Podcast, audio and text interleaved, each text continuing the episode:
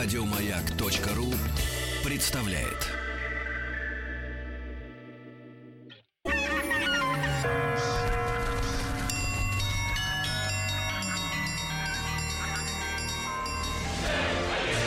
Русский мир. Истоки. Друзья мои, итак, сегодня мы с Галиной Владимировной Аксеновой. Галина Владимировна, доброе утро. Доброе утро. Да, благодарим вас за традиционные подношения. Очень вкусное. Да, доктор исторических наук, профессор кафедры. Профессор, а как и люди, сладенькое любит, да вкусная. Тем более. Да, проф... профессор тоже человек. Да, профессор кафедры истории России Московского педагогического государственного университета снова с нами в студии, в гостях у вас, дорогие товарищи. Ну и мы продолжим разговор о Екатерине II. Как раз наша сегодняшняя тема «Наши войны». И а, начнем мы, наверное, с русско-турецких войн, да? Да, конечно. Да? Вот опять же символично, что сегодняшнего дня можно грейпфруты возить опять из Турции. Из Турции, из да, Турции да, можно, да. но, но огурцы и помидоры наши будут только. Угу. Очень хорошо. Наши. Наши вкуснее. Да, значит, э, Галина Владимировна, э, э, давайте обрисуем сначала границы э, перед вот, может быть, перед началом этих э, серий ту, русско-турецких войск, э, куда нам нужно было выйти, потому что в нашем сегодняшнем сознании нам есть куда выйти, но это вот другая история, правильно? Куда нам Нет, надо ну, выйти? Конечно же. Нет, э, дело Чего том, у нас не было тогда? Э, дело-то в том, что э, проблема, ну то есть э, у России были достаточно хорошие морские порты, порты, мы об этом с вами говорили вот, то есть тот же самый Архангельский порт, который мы не всегда оцениваем или чаще всего недооцениваем, вот, и был одним да, из основных торговых портов э, России. А в петровские времена э, Россия вернула себе, именно вернула, потому что мы, к сожалению, э, в период Ливонской войны не, сам, не, не очень удачным образом завершенный, завершившийся, и в период смутного времени, естественно, утратили э, все свои территории на Финском заливе, то есть вот балтийские территории, которые спокон века входили в состав древнерусского государства и новгородских земель. Э, поэтому, конечно же, вопрос о выходе к морю, то есть это понятно, что э, обычно студенты у меня говорят, главная задача Северной войны завоевать выход к морю. Понимаете, ну не завоевать выход к морю. В данном случае это действительно первая задача. Это возвращение исконно русских земель, э, поскольку это часть российской территории, а которая А как же необходима. эти самые прибалты? А потом... Ну, что с ними? Всякие. Вот, сейчас и про, прибал... про прибалтов скажем два слова.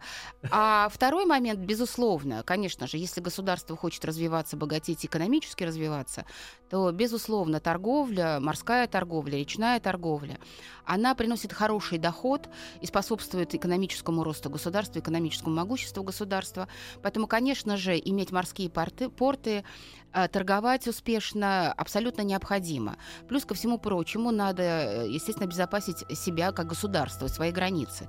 Потому что не имея вот такого выхода к морю, в данном случае говоря, мы говорим когда о Балтике, говорим о Черных морях, о Черном море, то есть о Средиземноморье, об, Атла- об э, Атлантическом регионе, то, безусловно, э, Россия оказывается достаточно уязвимой для врагов. И, э, естественно, одна из задач вот таких вот войн э, – это, собственно говоря, борьба за безопасность собственных границ, собственного населения. А, поэтому, когда Петр I у нас соглашается на вхождение в Северный Союз и на борьбу со Швецией, он прекрасно понимает так сказать, вот те задачи, которые стоят, собственно, перед государством. Поэтому он соглашается перенести акцент с борьбы э, с Османской империей на противостояние со шведами. И у нас Северная война, в ходе которой, собственно говоря, Россия получает э, прибалтийские земли, то есть земли финского, да, по Финского залива, южное побережье Финского залива и устье реки Невы, плюс у нас еще вот замечательный остров, э, где крепость Кронштадт располагается, Кроншлот когда-то. То есть вот эти территории, они совершенно замечательно вот вернулись в состав российского государства. Вернулись. Вернулись в состав российского государства, потому что мы с вами должны помнить, э, что литы, латы и эсты, да, uh-huh. если мы говорим о племенах, мы говорим не о государствах, да, это племена, коренное, племена коренное население, собственно говоря, вот этих прибалтийских территорий, коренное наряду с балтийскими славянами, которые на той же территории жили. И если мы с вами обратим свои... А были же еще ливы, которые растворились. А я, да, вот ливы, латы и эсты, я их так и назвала. Вот, а, при том, что м, балтийские славяне, и, собственно, когда вы начинаете читать эпос, который в свое время был записан Гильфердингом, в XIX веке, замечательным русским фольклористом, который собирал именно балтийские uh-huh. предания и литовские предания, то вы, вы увидите, насколько, собственно говоря, эти языки э, и верования, а верование это показатель да, такой яркий, э, схожи со славянскими. То есть языки славянские, и ну, верования очень близкие. Поэтому мы можем просто-напросто открыть. А есть из современных исследователей, вот есть такие исследователи, Иванов и Топоров, которые, собственно говоря, о балтийском этносе, о балтийском фольклоре, о балтийском языке писали более чем достаточно.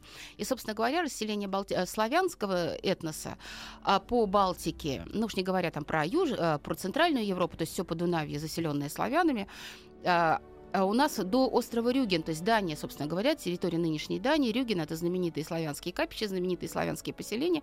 То есть, в общем-то, славянские земли, славянские территории простирались по всей Южной Балтике, в общем-то, до территории современной Дании. А, ясно, что, ну, в общем-то, мигрирует население, меняется, многое меняется э, в жизни, естественно, народов. И, э, опять-таки, если вы помните, это наступление католических немецких орденов, на территории Прибалтики завершилось успешно вот в 1201 году, когда Рига была основана. И, собственно говоря, основываются немецкие государства, а коренное население практически уничтожается. И если мы говорим сейчас о коренном населении вот этих вот земель, то мы должны понимать, что коренное население было практически уничтожено. Там где-то, по статистическим данным, правда, не совсем последним, которыми вот я владею, я знаю, ну, что, э, собственно, вот ливов и латов коренных осталось где-то около 600-650 человек вообще как таковых. А Сейчас? Осталь... Да. А, а они выделяются каким-то образом? А кто такие тогда латыши? Вот. Mm. А вот нынешний вот этот вот латышский, то есть у нас территория называлась, это Остзея. То есть это э, немцы, да, прибалтийские немцы, которые там осели и пришли, собственно говоря, вот с этими орден, да, да, с орденами, э, католическими орденами на эти так территории. Так вот в чем осели. проблема, это немцы. Э, вот. И, так сказать, собственно говоря, остзейские немцы, которые... А Германии мы, в общем-то, с вами поэтому и польский вопрос, когда обсуждали вот, в, в, по внешней политике России в прошлый раз, то мы, в общем-то, и видели эту проблему. Проблема-то главная какая? Онемечивание да, онемечивание населения, потому что там проблема э, с верованиями это несколько иная, да, то есть православные, католики, лютеране. То есть три составляющие на польской территории у нас были. И, собственно говоря, главная проблема была, э, которая беспокоила православное население, э, диссидентское население Речи Посполитой, э, то, что идет еще не только э, окатоличивание, да, то есть насильственное обращение в католичество, чему сопротивлялось население, православное население, но еще и унемечивание, то то есть, собственно говоря, уничтожение славянских культур, э, славянских традиций и славянских языков, в данном случае польского языка, который, так сказать, не только польского, потому что там и галицийский компонент, русины, то есть, собственно, малороссийские, э, белорусские говоры, то есть все вот это присутствовало на территории Речи Посполитой, и вы понимаете, что, в общем-то, проблема была достаточно острая. Поэтому, когда мы, в общем-то, начинаем размышлять о внешней политике России 18 столетия, она достаточно специфическая, она очень сложная, и вот так с бухты барахты какие-то вот суждения высказывать, а, э, ну, нельзя. Здесь надо очень внимательно подходить к каждой детали а, внешнеполитической, внешнеполитических деяний, собственно, и Петра, и а, времен Анны Иоанновны, о которой мы с вами говорили.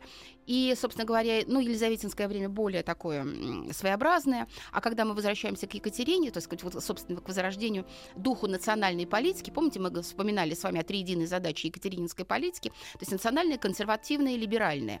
И мы сказали о чем, что, собственно говоря, именно самой национальной частью национальная политика Екатерины проявилась в ее внешнеполитической деятельности. То есть она отстаивала национальные интересы, говоря при всем при том, я эту фразу вспоминала в прошлый раз, и сейчас, в общем-то, просто хочу напомнить, э, главное посыл внешнеполитическое, внешнеполитический посыл Екатерины – это «я надеюсь постоянно сохранять мир». Помните, я буду воевать, э, когда это будет необходимо, буду воевать по убеждению разума, а не из угодливости. То есть вот этот вот момент, и, собственно говоря, польский вопрос мы обсудили с вами в прошлый раз, вспомнив о том, что, собственно говоря, э, посадив на трон своего ставленника, да, э, Станислава Понятовского, Станислава Августа, э, Екатерина надеялась, да, что, э, в общем-то, Станислав умерит Польшу в том плане, что, э, так сказать, даст равноправие православному населению и католическому населению, э, чего не случилось, по сути дела. И плюс мы вспомнили о том, что Австрия начала, собственно, захват э, польских территорий, так сказать, присоединение к себе, почему-то Екатерина начала участвовать в разделе Польши. То есть, опять-таки, э, вот это важные моменты. То есть не э, Екатерина инспирировала раздел Польши. А Екатерина всячески этому сопротивлялась, желая, чтобы да, там остался, э, Речь Посполитая осталась самостоятельным государством, остался, собственно, собственный правитель, понятно, который бы действовал в интересах не просто России там, или какого-то государства, а в интересах населения Речи Посполитой и, собственно говоря, православного населения, чтобы было уравнено, были уравнены в правах все слои, то есть все верующие слои населения.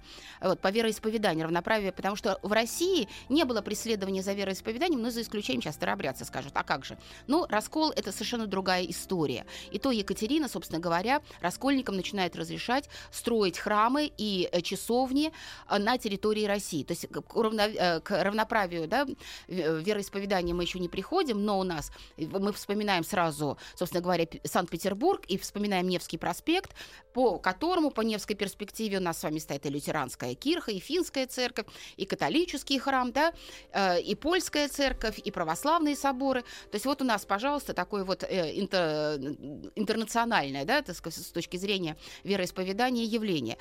Санкт-Петербург. Москва немножко была такая более консервативная.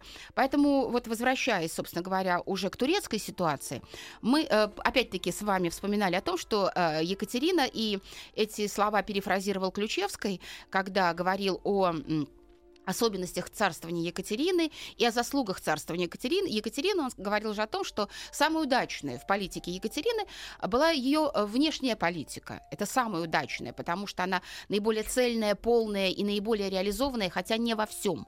И, естественно, э, Екатерина, э, входя, да, восходя на российский престол, говорила о том, что у России традиционно есть в сознании да, два врага. Это поляки и татары.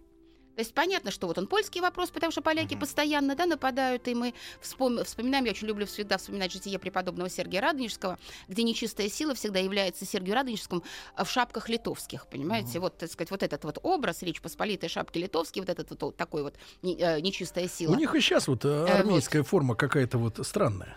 Вот эти, э, как, как, эти ромбики на голове, вот это вот. Ну, как демоны какие-то. Ну, в общем, такое что-то есть. И, естественно, да, и крымские татары, конечно, то есть крымчаки, а, Османская империя, которая постоянно разоряет южно-русские земли, надо, так сказать, решать вопрос. И поэтому, конечно же, Екатерина, то есть пометует об этом, и мы помним, одно из первых ее действий было, это назначение наместника на Укра... на Мало... в Малороссию, это Румянцев, да, Петр, э, Петр Александрович Румянцев, наш, наш выдающийся русский полководец, который, безусловно, сыграет свою роль, как только начинается русско-турецкая война. А турки а крышевали Крым? Так, Крым был вассальным государством. Под Он, ними. Да, крымские татары зависели, да, были вассалами Османской империи. И поэтому, естественно, вот этот вот контакт, и ясно, что Османская империя ведет войны, а это как пятая колонна со стороны, естественно, да, европейской, со стороны российской, она выступает, да, так сказать, тыловые части. То есть достаточно сложно, страшно, и понимание того, что, да, крымчаки — это серьезная база и серьезная угроза. И не только России, но в том числе и Австрии, и Речи Посполитой. То есть помимо того, что Османская империя как таковая сама, потому что они с ней граничат. А еще есть и крымчаки, которые могут ударить сбоку, да, во фланге могут ударить и, собственно говоря, способствовать э, победам Османской империи, что и происходило вот в конце 17 столетия, э, на, то есть вот, когда мы читаем того же Генрика Сенкевича, мы можем, так сказать, себе это позволить, правда, и увидеть, что же происходило, как действовали крымчаки. А здесь у нас начинается история, начинается история, опять-таки, смотрите, у нас 70-е годы, да? Э, вернее, даже еще 60-е годы на дворе. У нас польский вопрос стоит достаточно остро. У нас э, Станислав э, Понятовский э, естественно, не идет на компромиссы. То есть он не в силах решить проблемы. Э, и Россия, мы об этом говорили, вынуждена э, ввести войска на территорию Польши э, чтобы умерить э, ситуацию в Польше, успокоить э, Речь Посполитую. И это, собственно, на дворе 1768 год. В это время Турция, Османская империя решает воспользоваться ситуацией, потому что Россия как бы свои войска-то перетягивает uh-huh. в Речь Посполитую, решает воспользоваться ситуацией и начать военные действия. Поводом для военных действий, повод достаточно интересный – а, э, собственно говоря, э, есть такое, такие симпатичные гайдамаки, да, казаки, гайдамаки, такие uh-huh. вольные, э, свободные люди. Чьи а, вот, люди? ну, малороссийские. Ага. Мы же помним одно, что правобережная Украина — это не Россия. Запорожье на тот момент — это не Россия. За Днепром. А Вот, то есть это еще не Россия, не Российская империя. И вот на этой территории у нас с вами живет, да, Запорожское казачество, гайдамаки у нас с вами присутствуют. А, Гайдамаки нападают на крымские города и разоряют эти крымские города. Вот э, это стало поводом для Османской империи для нападения на Россию. При том, что какое отношение гайдамаки имели к России, по сию пору непонятно. Вот. Но главное найти повод. Э, И, собственно говоря, Турция, которая готовилась к войне, она уже готовилась, понимая, что сейчас очень удачная ситуация, вторгнуться в российские пределы Мгм. и, собственно говоря, постараться разорить русские земли и одержать победу и, так сказать, да, территории Украины, то есть нынешней Украины, тогда еще Малороссии, а, включить в состав своей империи. Естественно, Турция вторгается, Османская империя, крымчаки вторгаются на территорию России. Но они не ушли одного, что на территории Малороссии, то есть в Киеве, да, у нас с вами находится наместником э, Петр Александрович Румянцев, выдающийся русский полководец, у которого за спиной опыт Семилетней войны, э, талантливейший организатор, и, естественно, э, Петр Александрович дает отпор. Блистательный отпор Османской империи, но, собственно говоря, у нас начинаются военные действия. Вот, военные действия разворачиваются достаточно сложно, то есть вот 68 год, вот этот пробный шар, отпор, и военные действия сами как таковые, сильные, мощные военные действия, начинаются в 1769 году. А в это время у нас с вами с Балтики в Средиземноморье уходит эскадра. А, командует эскадрой у нас с вами Чичагов, Грейк и, естественно, Алексей Григорьевич Орлов. Они уходят, потому что флота Черноморского у нас с вами нет, а, собственно, вот этот рейд надо совершить, чтобы подкрепить да, э, наши сухопутные, сухопутные войска с одной стороны, а с другой, Ключевский назвал это некой авантюрой, собственно говоря, попытаться ударить в тыл Турции и высадить десант э, в- на территории Греции и архипелага.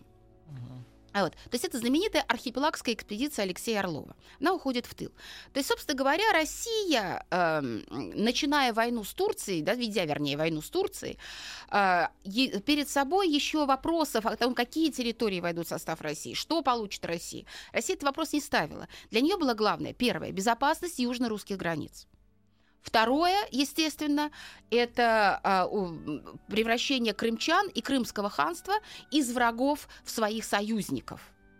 А Ну, как а далее- превратить-то так? А это, в общем-то, случилось, С собственно говоря. философского вышел, камня. вот он и превратил. Вот, нет, э, это случилось, безусловно, потому что в ходе русско-туре- первой русско-турецкой войны э, в 1772 году, еще за два года до освобождения, то есть для, до подписания Кючука-Наджирского мирного договора, у нас, собственно говоря, был подписан договор между Крымским ханством и Россией, по которым крымчаки признавали себя э, пода- э, вассалами, ну, слово «вассал» не звучало, а м, подопечными России. То есть Крым, собственно говоря, вышел из-под опеки эм, Османской империи. А те, турки, А вот. как они Естественно, вы отреагировали понимаете прекрасно, что турки с этим пока согласиться не могли. У нас еще вторая русско-турецкая война на эту тему уже будет. Но при всем при том, что нам важно здесь? Разворачивать, как разворачиваются события? У нас 1769 год наступает, да, 68 начало. Действия не столь активные. Самое активное действие начинается в 69 году с осады знаменитой крепости Хотин. Это где? Э, э, Хотин стоит на, на Днестре. Это Волынь. Э, Волынь. Волынь, Волынские территории, то есть Галицко-Волынское княжество. Я была в Хотине. Могу сказать одно, что, во-первых, меня потрясла река Днестр. Мгм. Это совершенно удивительная река, необыкновенной красоты, э, с очень сложным э, течением, непростым Широкая? течением. Чрезвычайно широкой, необыкнове- необыкновенной красоты. И главное, что она имеет высокие э, то есть, берега, которые сложены из известняка. Мгм. И один из известнейших монастырей на территории как раз вот Днестра, это, Бело, это Бакотский э, пещерный монастырь, который вот это в белых, э, в меловых горах э, созданный. Э, и Днестр сложная река. Да, друзья мои, мы, река. Галина Владимировна, продолжим после выпуска новостей, новостей спорта. Галина Владимировна Аксенова, доктор исторических наук, профессор. Сегодня с нами мы о екатерининских войнах говорим.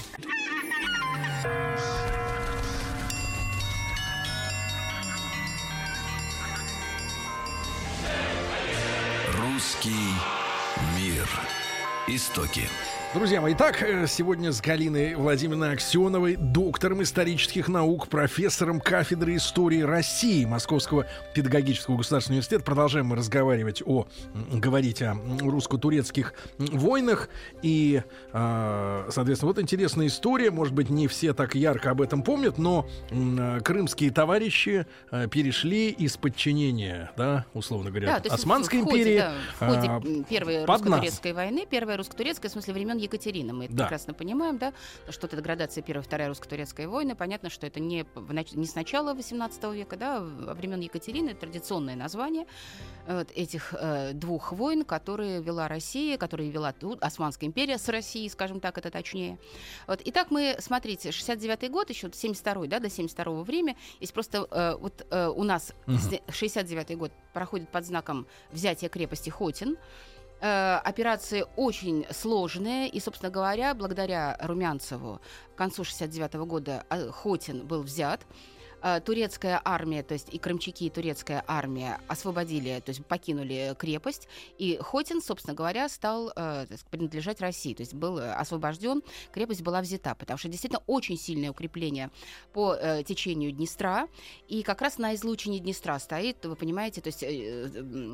стратегически достаточно важная крепость, которая была укреплена, и при том, что, вы знаете, потом и Измаил будут укреплять французские фортификаторы. То есть вот э, Европа будет э, постоянно помогать э, Турции в войне против России. И Россия это прекрасно понимает, что союзников в борьбе с Османской империей, собственно говоря, у России нет.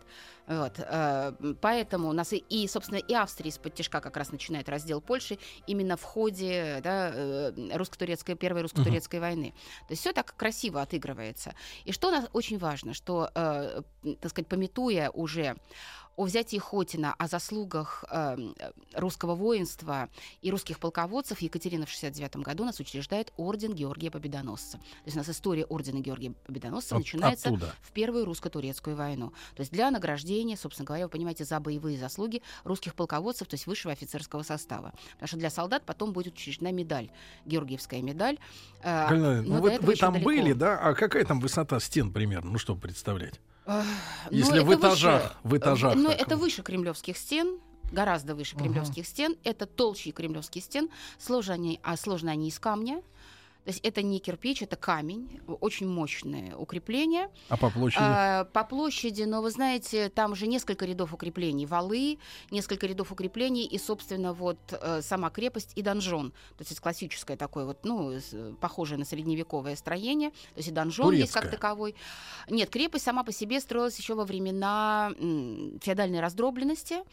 Э, Вот, так как и город Каменец-Подольский. Потом, так сказать, когда османы, э, Речь Посполитая у нас, э, потом, собственно, турки э, и крымчаки, крымчакам она принадлежала. Но представить ее достаточно просто, э, открыть, то есть посмотреть, ну, во-первых, фотографии в интернете. Но все, кто смотрел фильм «Тарас Бульба», они могут себе представить, что такое Хотин, потому Мгм. что снимался Тарас Бульба, собственно говоря, на берегах, на высоких берегах Днестра, и, собственно говоря, военные действия проходят, вот эти все военные действия крепости, снимается это э, Хотин как таковой. Вот, Следующий город, который э, освобождают русские войска, это город Каменец, который стоит не менее э, сложно. Он стоит, собственно говоря, на скале, которая практически со всех сторон омывается рекой. То есть там нет никаких искусственных. То есть э, перешеек маленькой между рекой, то есть такая петля, которую делает река вокруг э, скалы. Мгм. И очень узкая э, перешеек, которая есть, вот, есть там прокопан э, ров, и через него переброшен мост. Это все времена 12-13 века, начала строительства, сильные мощные укрепления. Турецкие казармы, которые там были построены, сохранились и по сию пору. А была необходимость именно брать? А можно ведь было блокаду устроить, и сами бы Ну, вышли. Понимаете, осада — это вещь достаточно долгая, сил на нее тратить на осаду надо и времени достаточно много, а вы прекрасно понимаете, что держать огромное количество войска Конечно. в осаде, оно стратегически и тактически абсолютно неверно. Когда турецкие войска, да, постоянно, так сказать, э, свои силы перебрасывают, Мгм. крымчаки свои силы подб- добрасывают, поэтому, собственно, военные действия разворачиваются на нескольких территориях, но в 70-м году у нас начинаются, собственно говоря, уже морские операции, и... эм, м, 70-й год, 1770 год у нас с вами славен как раз э, битвой в Фиосском проливе и Чесменской битвой, знаменитая, да, Чесма, э, вот, которую любил потом вспоминать э, Григорий Потемкин. Ну, понятно, что это победа Алексея Орлова э, и флота под командованием Орлова, Спиридова и Грейга. А Потемкину всегда хотелось вот именно такой громкой битвы, потому что это громкая победа, очень успешная победа русского флота, абсолютно неожиданная для турецкого, потому что Османская империя имела сильнейший флот э, в Средиземноморье. И поэтому, конечно же, вот 70-й год прославился у нас э, в первую очередь морскими победами, а во вторую очередь, конечно же, победами на Дунае. А с точки зрения, э, Галина Владимировна, с точки зрения военного искусства, э, там же очень много историй, да, когда нам удавалось меньшим числом Да, и меньшими жертвами. Да, а в совершенно чем верно. талант был наших э, А, Дело в начальников? том, э, что э, османской, то есть э, и корабли, э, и флотилии армады э, флота э, турецкой, и Османской империи и э, любой другой флот, он действовал в соответствии с, разработанными тактиками и стратегиями. И эти тактики ведения морского боя считались лучшими, и они, вот, так сказать, практиковались на протяжении, вот, извините, не одного десятилетия. А Вот. И как раз талант э, русских флотоводцев проявился в том, что они говорят, а что же мы должны постоянно следовать какой-то традиционной тактике, когда можно ее нарушить. Э, опять-таки вспомним, э, ну, Чапаева можно вспомнить, можно вспомнить того же Дмитрия Донского, который э, помнил, о чем они помнили, что полководец, э, князь, да, идет впереди войска. И если он погибает, то, собственно говоря, считается, что войско потерпело поражение, да, ну, полководец погиб. И что сделал тогда Дмитрий Донской? Помните, он переодел в свое платье рядового воина практически, а сам оделся в платье рядового воина и сражался там, собственно говоря, в рядах войска, понимая, что победу надо вести до конца. Значит, главное всегда было разгромить флагманский корабль, на котором находилось, собственно, руководство и командование всей флотилии. Если Штаб. флагманский, команд- да, флагманский корабль выведен из строя, то вы понимаете, что командование нарушено, и, естественно, идет дезорганизация э, самой флотилии как таковой. Вот поэтому вот эту стратегию, которая потом впоследствии доведет до совершенства Федор Федорович Ушаков во Вторую русско-турецкую войну, это вот э, та стратегия, которая принесла славу русскому флоту. То есть сначала говоря, удар на флагман. Конечно, нетрадиционное По мышление. штабу. Вот, или когда, э, вы понимаете, э, с двух сторон э, у корабля, то есть вот идет флотилия, Да. она обычно идет двумя рядами, тремя рядами. И э, пройти, э, ну как бы, как обойти ее, невозможно. Что можно сделать? Зная, как ли- Подкоп. Пройти между кораблями, потому что ядра, да, полет ядра рассчитан так, э, что он не попадает в корабль, который идет мимо тебя, он перелетает через корабль, собственно говоря, попадет уже в свой, в свой же корабль, что сделал потом Федор Федорович Ушаков. Но это очень точный математический расчет. Это знание особенностей ведения боя, изучение особенностей ведения боя противника.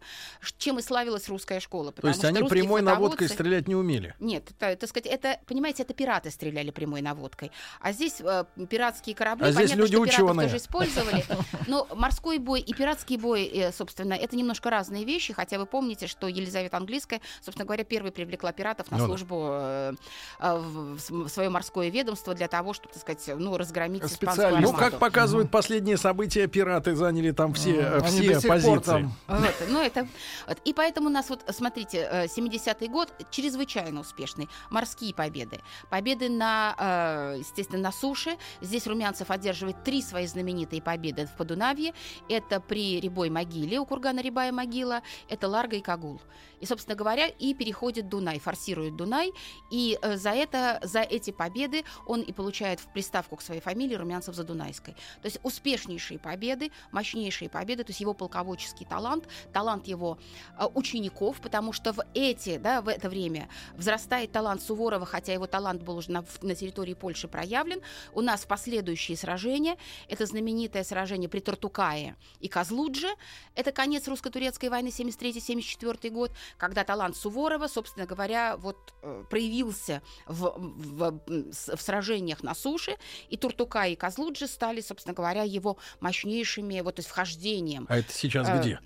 Названия-то какие-то Подунавье. адские. Это- Козлуджи. А вот, Козлуджи. Это Подунавье, это Наш. турецкие, так сказать, это, это те территории, понятно, что это территории, собственно, Молдавия, Валахия, Подунавье, э, Балканы, то есть это вот тот фронт э, Приднестровье, то есть вот эти все, потому что Ларга это приток э, Днестра, то есть вот эти все, Мгм. Ду- Дунай, то есть вот все эти реки, это все та территория, и вы понимаете по звучанию, да, так сказать, присутствие некого тюркского э, и рома- э, Сленга. романского компонента вот э, в этих, собственно говоря, терминах. Собственно, вот 72 год, поэтому, э, видя победы... А, и у нас с вами есть еще один момент, почему тур, э, крымчаки капитулируют. А у нас э, войско Долгорукова, князя Долгорукова, полководца, э, берет Перекоп, берет Керчь и Николе, И, собственно говоря, э, русское войско находится на территории Крыма.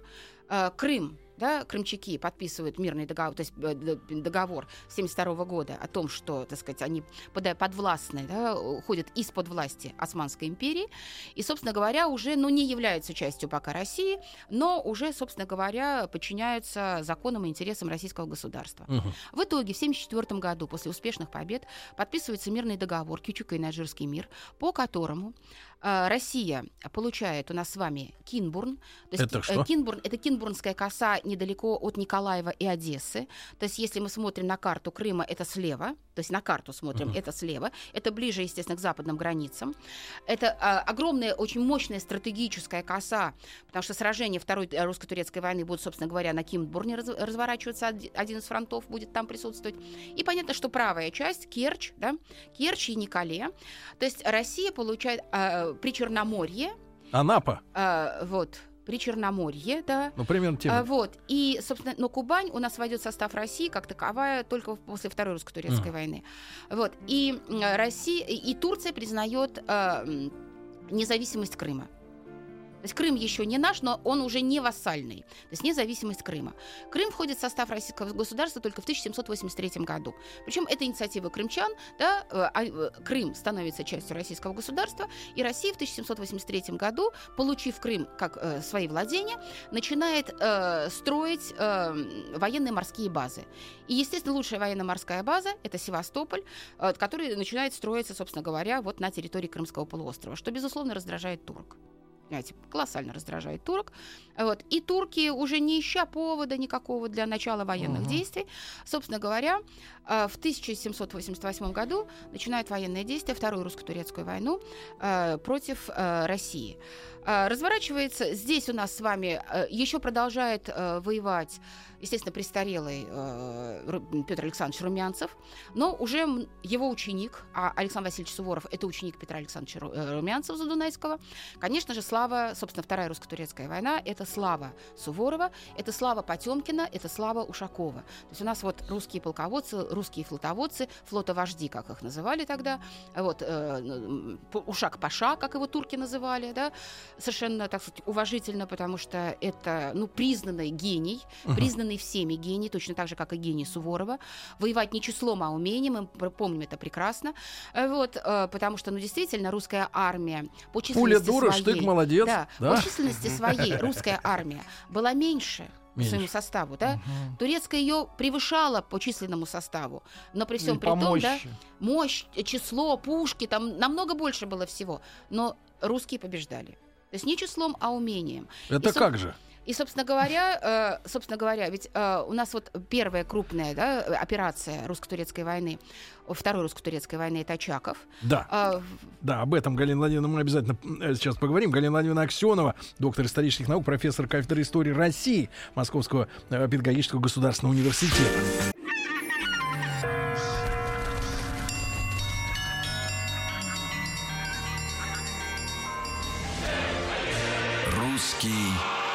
Мир.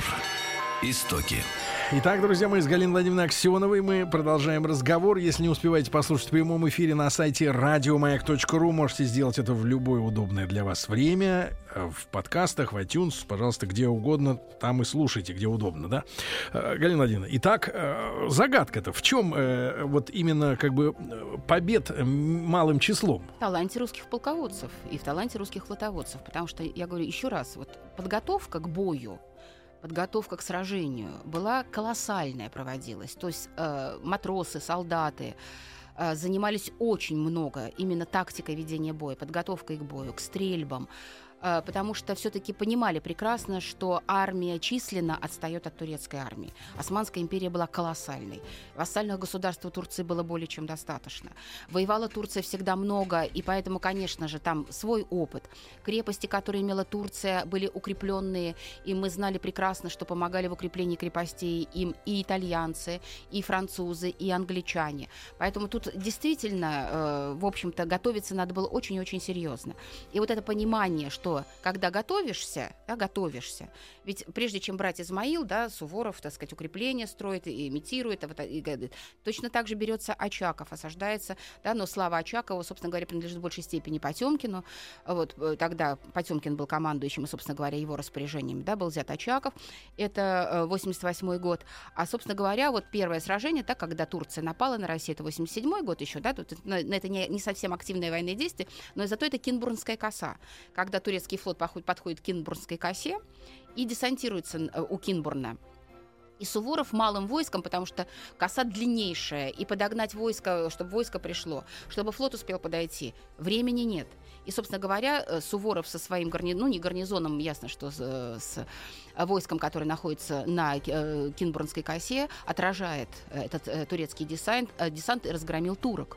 Понимаете, то есть он вот это, знаете, такие парадоксы очень интересные, когда Суворов борется с флотом, да, десант и флот, а потом у нас с вами уже в Средиземноморский поход Ушаков возьмет э, крепость, да, то есть русский флот возьмет одну из сильнейших крепостей Корфу. Ну, некая универсальность. вот, да, универсальность, да, и когда Суворов скажет, а почему я не, не был при взятии Корфу хотя бы простым матросом. Понимаете, вот эти это ан, постоянный анализ и постоянный разбор сражений потому что не проанализировав сражение, нельзя понять, где мы просчитались, где что э, было совершено, потому что на самые большие потери, естественно, понесло русское войско только при переходе через Альпы. То есть это итальянские, швейцарские походы Суворова. Там две с половиной тысячи человек мы потеряли, и то вот потому, что вот нас предали наши замечательные союзники.